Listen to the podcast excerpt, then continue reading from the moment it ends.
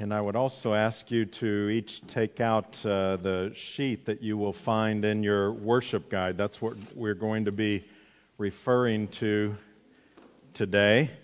We will read this passage in a moment in the context of our Vision 2017. Now, here's the other thing about asking you to take out the Vision 2017. I know Presbyterians. Presbyterians read ahead. Let me encourage you as much as possible to stay with me, and I think you'll get more out of this, and you have plenty of time to read later, and that way, because what we're going to do is I'm going to read some of it and explain some and that type of a thing. Now, starting tomorrow, the double-wide trailers where our youth have met for the last 10 years or so are going to be moved away. I'm sorry. We don't know.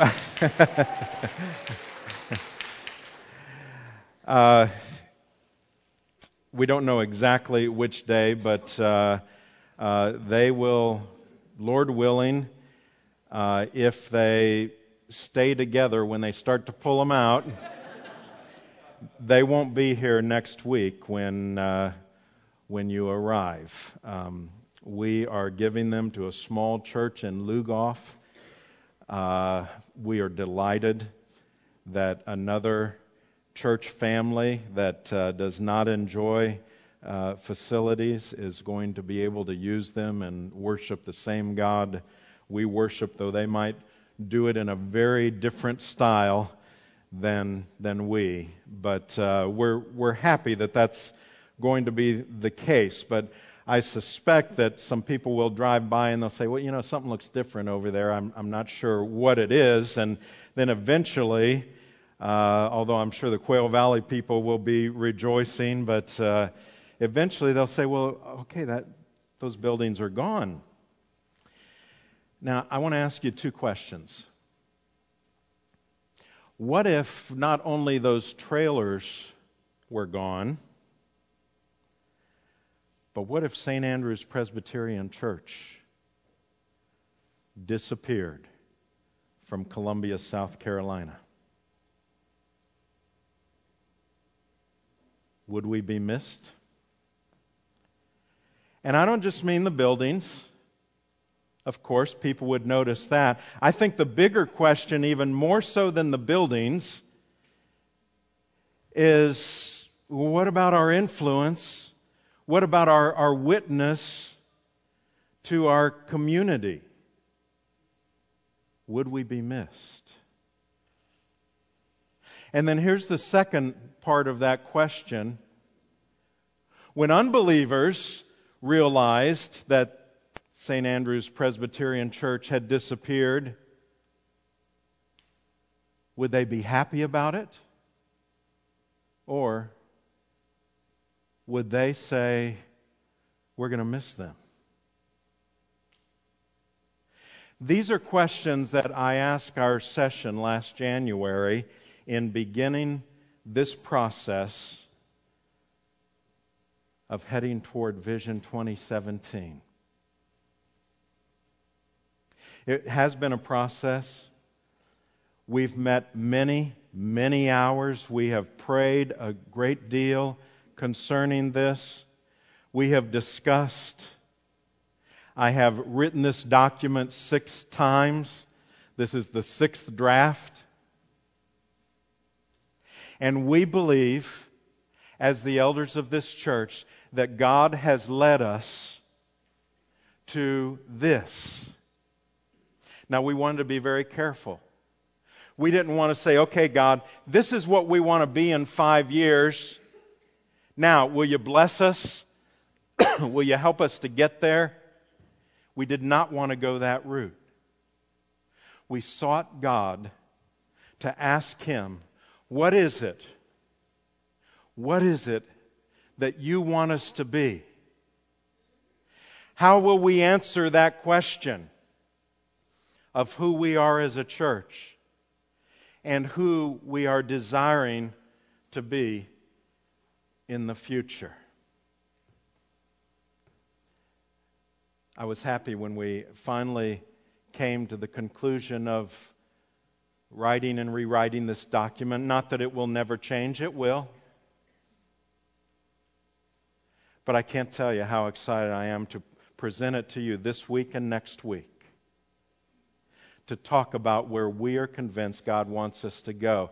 And to me, one of the great confirming things that I've seen even since we adopted this document is how many people in the church have brought up things that are burdens on their heart and so on that I just kept saying or wanting to say, wait till you see Vision 2017, it addresses that. They had a great women's meeting here talking about ideas and needs and that kind of a thing. And time after time, they were things that we have addressed in here with this and our restructuring of our team and committee ministry. So here we are. If you're visiting with us, I need to tell you this. I've already told you this isn't where we normally meet. And by the way, this is the first time we've ever had this kind of crowd in here. We'll figure out the cooling and air and that kind of thing. And if not, we will have fans from the funeral home next week. You know, some of you grew up with that.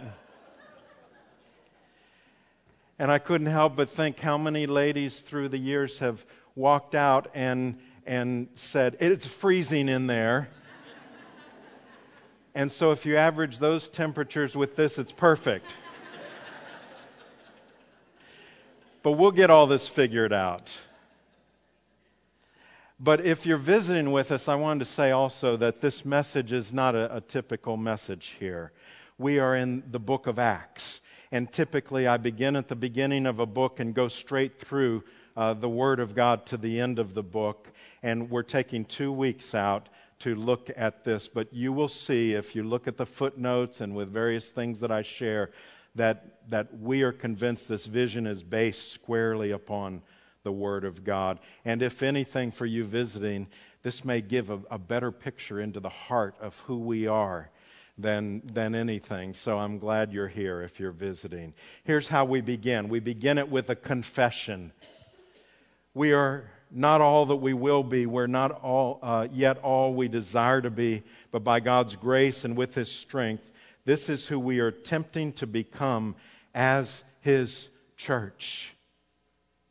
What makes us different from every other church here in our area, every other church here in Columbia? Well, there's always going to be lots of overlap, lots of things. If all of us are looking at the Word of God, there's going to be lots of things that we have in common, but there's also going to be some unique things. Here is our mission statement. This is not new. This you've seen on the wall in the gathering place and on the front of our worship guide and so on. Our mission at St. Andrew's is to help people joyfully know Jesus Christ, love Him more, and serve Him better. Now, we are convinced that that's a great summary of the Great Commission, the great calling that we have as individuals and as a church. You will see this phrase, know, love, and serve, which is really a summary of the mission statement. You'll begin to see that in various places too, because we know that while we would love for everybody in the congregation to have memorized our mission statement, not everybody's going to have it memorized. But hopefully you can remember if somebody says, well, tell it, what does your church, what are you about? To know, to love, and to serve. That's what we're about. And then you begin to flesh it out from there. Now let's start with the mission statement, and then we will get to expanding on that. It begins with what I consider to be the umbrella word, and that is joyfully. Now, I'm not going to read you all of the scripture. You can look those up later. There's plenty of scripture that supports that. But what we say is at St. Andrew's Presbyterian Church, we believe the man's chief end is to glorify God and enjoy Him forever. This is the answer to the first question of the Westminster Shorter Catechism. As you know, The Bible is our authority. But beneath the Bible, we have the Westminster Confession of Faith and with the larger and shorter catechisms that are questions and answers. And probably our most famous shorter catechism question is this one: what is the chief end of man? And the answer is to glorify God and enjoy Him forever.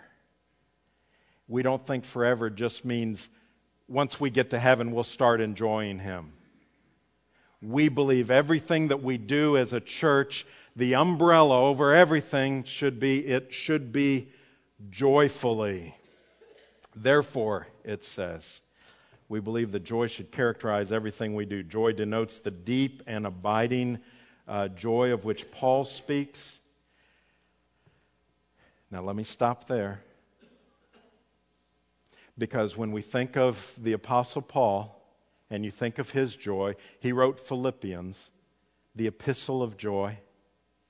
But he wrote it while he was imprisoned. So when we talk about joy, there's more than one aspect to it. This is one aspect.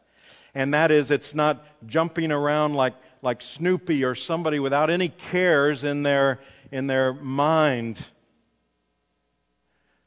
But rather, saying we have joy in the midst of whatever we face. And that includes trials like the Apostle Paul. So that's one aspect of the joyfully. That's why it can be involved in everything, because it should be during all of our life.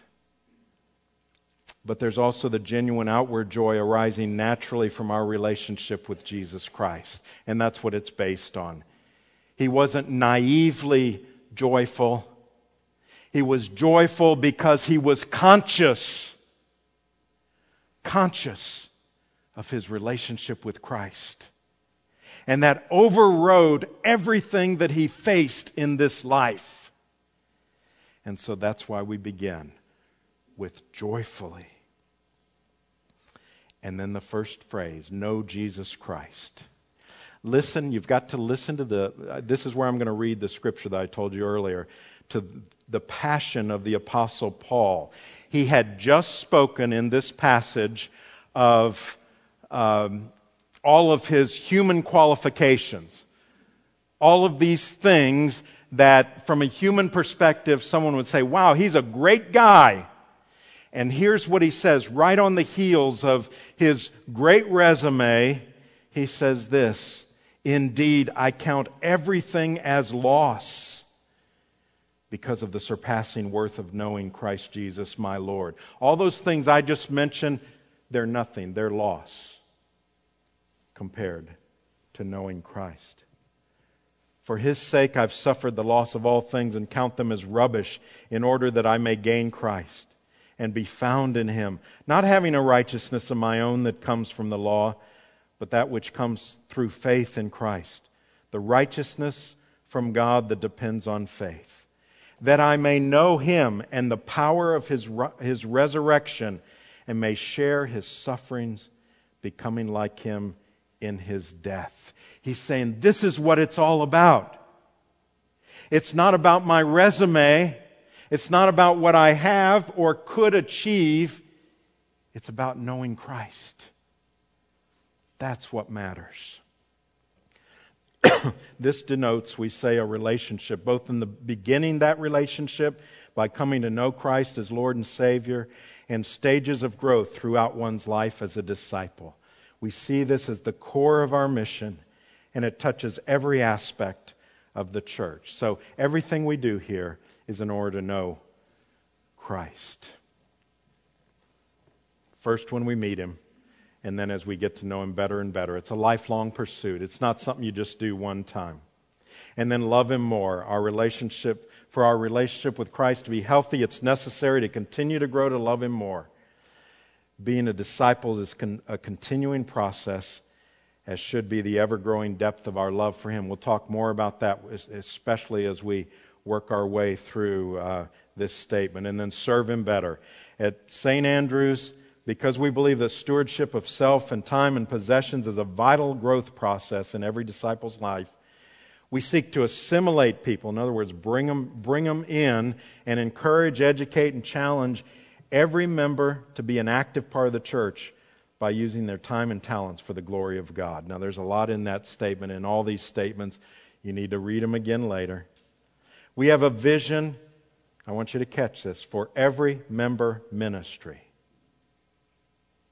And the reason I say that is because you're going to notice as we go through Vision 2017, you're going to see this phrase, every member, over and over again.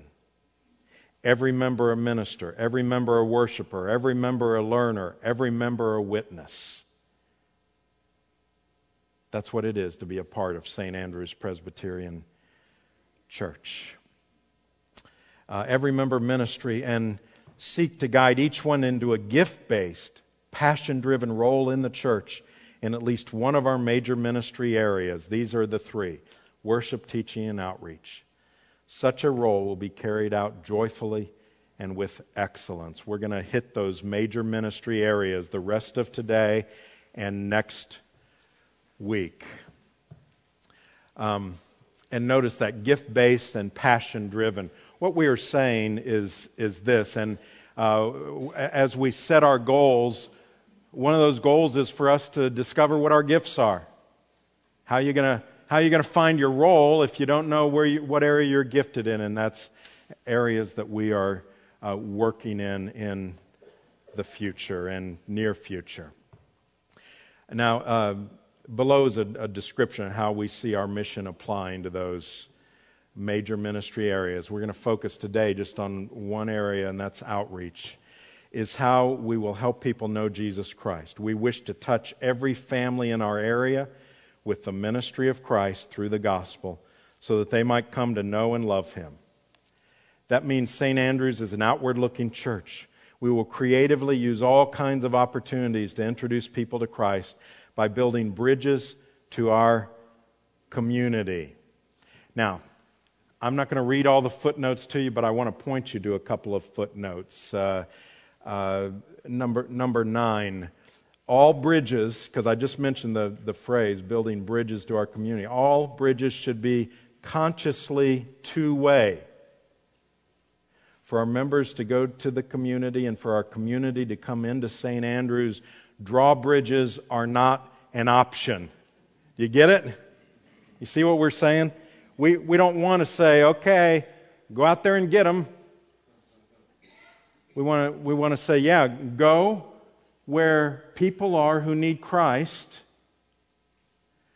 and then we need to make the bridge just as easy going out, just as easy coming in. We don't want it to be, you know, we go out and we say our little thing, then we run in and we say, get the bridge up, get the bridge up. Somebody might be following us, and they might not be like us.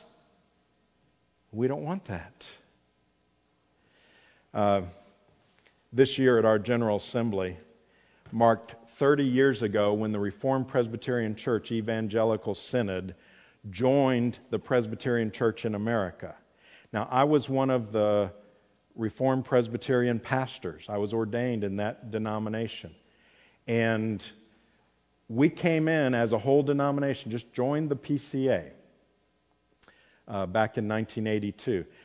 There was one aspect of the debate that I remember, and that was Dr. Francis Schaeffer was talking about, as a denomination, we were considering joining the PCA, and he was talking in a positive way about the PCA. But there was another denomination that was thinking about joining as well, and he wasn't as positive about them. I'm not even going to tell you what the name of that denomination is, but he said it's like this.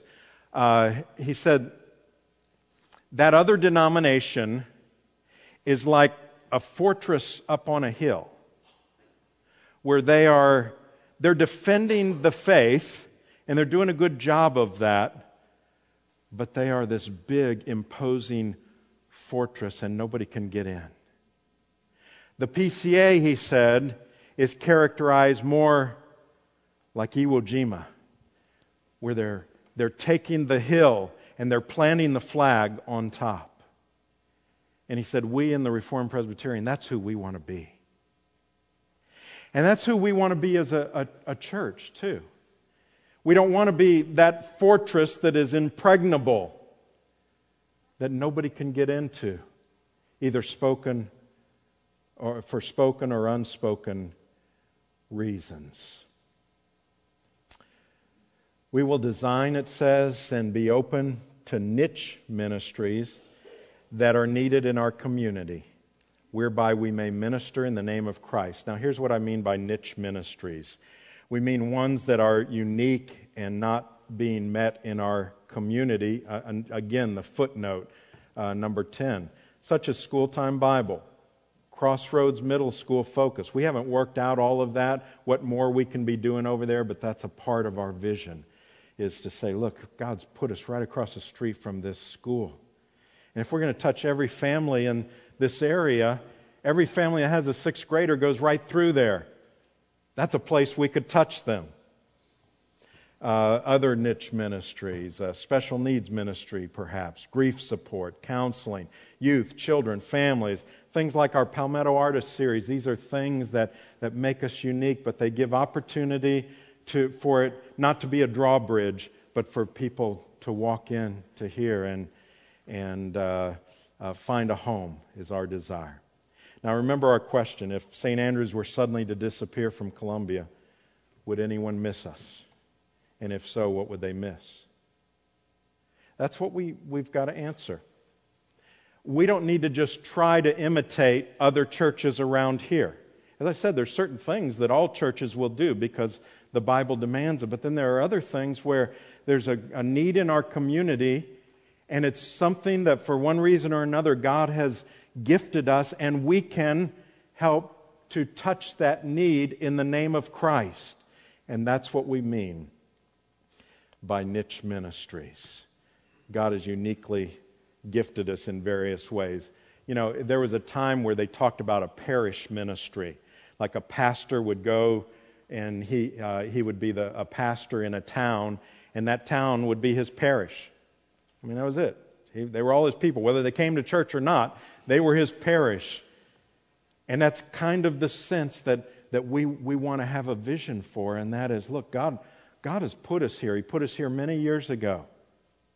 And there's lots of people around here. Some of them have churches, a lot of them don't.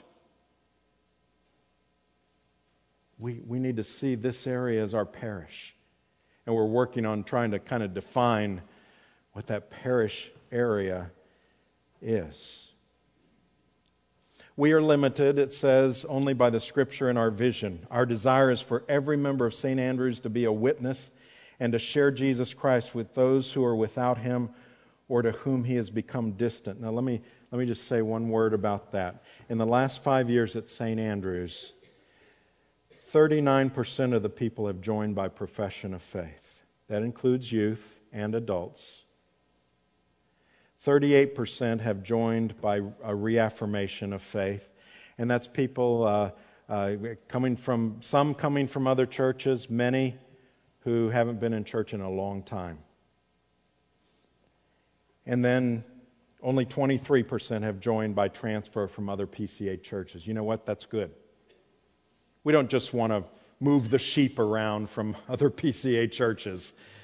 You know, we're not into stealing from, you know, other good churches. And so we need to rejoice in that and understand that basically, okay, that's 77% of the people who have joined the church have done it by profession or reaffirmation of faith. And many of those reaffirmations probably were professions. They just happened to have been a member of a church at some point, but they came here and they really began to understand the gospel. And we should rejoice in that. That should be our goal. We desire to equip, encourage, and provide opportunities for our people to help others really know Jesus Christ, and that's serving. Now, when we say we desire for every member to be a witness, those words are carefully chosen. We didn't say we want every member to go witnessing. Let me tell you what I mean by that. When the people that study the gifts of the Spirit One of the things I hear over and over, and it's usually right around this number, only about 1 out of 10 people have the gift of evangelism. That's their primary gift, is evangelism. But there are churches that try to treat all of those people as if they have the gift of evangelism. And what can happen with that is they can say, okay, Tuesday night is evangelism night or visitation night. You all better be here. If you love Jesus, you better be here Tuesday night. And then you know what happens on Tuesday night? 1 out of 10 shows up, plus a few others that are particularly sensitive to guilt. You know, those that just can't handle it and say, okay, I'm coming.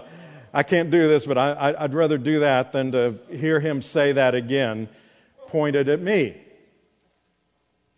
That's not the right way to look at it. That's why we say every member a witness, not going witnessing. Now, if you have the gift of evangelism, you ought to be going out there witnessing, because you're the one that is probably going to be leading people to Christ. But everyone has the role of being a witness, and that's what we're talking about. For some of you, it may be in your work. For some of you, it may be teaching children. For some of you, it may be vacation Bible school or music and arts camp or sharing your musical gifts here. But everyone in this church, every member needs to be a witness. It's a matter of us seeing how God has equipped us to be a witness. We are also involved in ministries of mercy in the name of Christ as deeds ministries to complement our words. And we'll flesh that out a little bit. Our fellowship with one another. You might wonder, well, how come fellowship hadn't been mentioned? Well, here's why. Our fellowship with one another, which will be reflected in each major ministry area, should be a unique witness to the world of our love for one another. In other words, everything we do should have an aspect of fellowship. So it's not a separate ministry. It's not like, okay, we've done our witnessing, now let's go do fellowship, and then we'll go do teaching.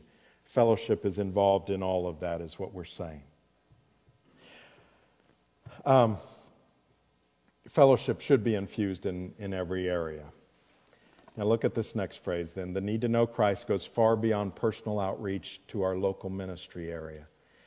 St. Andrew's sees involvement in planting churches as a biblical and effective strategy to see conversions.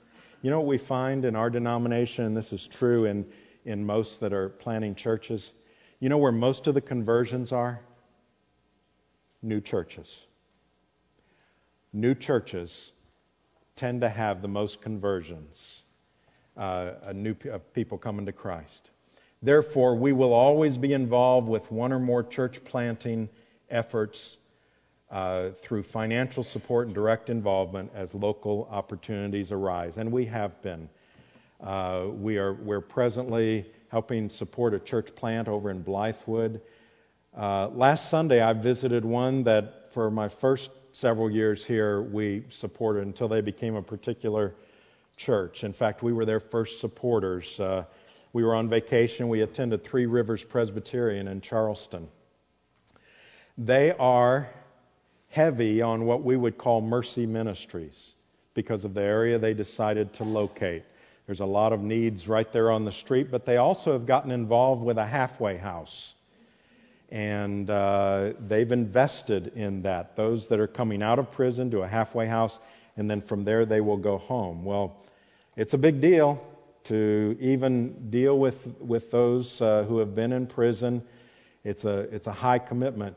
But here's what I heard last week. We were there in worship, and one of the young men who had been in that halfway house, it was his last Sunday there, and they had him get up. They just gave his first name. They had him get up and give his testimony. And it was not a canned testimony. He was not very professional. It was great. He got up and he said this. He said, I want to thank, he named some names of people, some men in the church, who came and picked me up every week to bring me here to church. I want to thank them for that. And I want to thank you people here at Three Rivers for how you accepted me. He said, it's been a long time since I've been treated like a human being. Well, that brought tears to my eyes. And then he said, I want to thank the Lord of Lords and King of Kings. And it made me say, thank you, Lord, that St. Andrew's Presbyterian Church had an ever so small part in this, to partner. And that something we did for some years is paying off, and it will continue to pay off as they're trying to reach one person at a time. This next paragraph we'll end with today. Further, we see helping people to know Jesus Christ as including global missions. Now, you might say, you're going to shortchange that. Well, we talk a lot about missions, and there's a lot in here, but through our denomination and other biblical avenues, we educate about the world, encourage the support of missions and missionaries, and actually participate in missions at home and throughout the world. We desire, and this is what I want us to get to, we desire to be a supporting and sending church. So we're not just going to throw money at missions, but we also want to send people out. And that goes for short term, and that goes for long term. I told you when I came here that I was going to pray that some of your children would be raised up and go to the mission field. If you don't want me to do that, you don't want me here. Told you that a long time ago. You probably thought, yeah. Well, some of your kids are going, aren't they? And I'm not the only one praying that. We're praying that God will raise up from among us. And I've sent one of my own as well. We want to be a supporting and sending church in order to work towards our purpose to help people know Jesus Christ. While missions is global, we'll have focus areas where we go deeper more frequently and support more thoroughly. At this point, it's Bulgaria, England, Haiti, and Ukraine. That's why next Saturday, we're sending another team. This one is going to go to New York City for ministry. I would like for the New York team to come up front. I'd like to come down to you, but I think it's going to be easier for you to come up here, and if you'll make your way up toward the front. And what you're seeing here is a very real application of our Vision 2017. You can face this wonderful congregation. Now, so far this spring and summer, we have sent people to Spain, Peru, Haiti, Music and Arts Camp, West Virginia, now New York City. We're going to be commissioning our Vacation Bible School and Operation Compassion. That's dozens and dozens of people. Is there anything more exciting than this? To see these young adults that are taking time away from work, taking vacation time, paying their way, and going and ministering in the name of Christ. Well, let me say this to you, the team. When you go to New York City, and some of you have been there already, here's the needs will look overwhelming. I think I said that to the Haiti team too. But New York City, the needs will look overwhelming. Be Christ to them, because understand that Christ is their greatest need. That may not be apparent. It may look like there's You know, their poverty or something else is their greatest need, but Christ is their greatest need. And so you have a brief opportunity to be Christ to them. Mother Teresa, who lived in Calcutta, and she had a great deal of wisdom. I've learned a lot from things that she said. She said, if you can't feed 100 people, then feed just one. Never worry about the numbers. Help one person at a time, and always start with the one nearest you. There's going to be some that God brings near to you this week. Start with that one. Don't think you can save New York City, but you can be Christ to that one. And this is wonderful advice for all of us, to be Christ to those. Start with the ones nearest you this week. As I close this message, let's pray for this team. Let's pray together. Lord, we thank you for this vision statement that calls us to be witnesses. There are those in front of us, and there have been dozens and dozens over this summer who have taken that so seriously that they're going and being a witness. And Lord, will you use this team as you've used those that have gone before them to New York, and you're using those that live there, and you've used those on our other teams. Will you give them a unity of spirit in you? Will you enable them to be Christ all the way there, and while they're there, and all the way back, for all of those divine appointments that you have for each of them. Lord, we look to you for this, and we pray for your protection from the evil one, your physical protection as well. And we pray this in Jesus' name. Amen.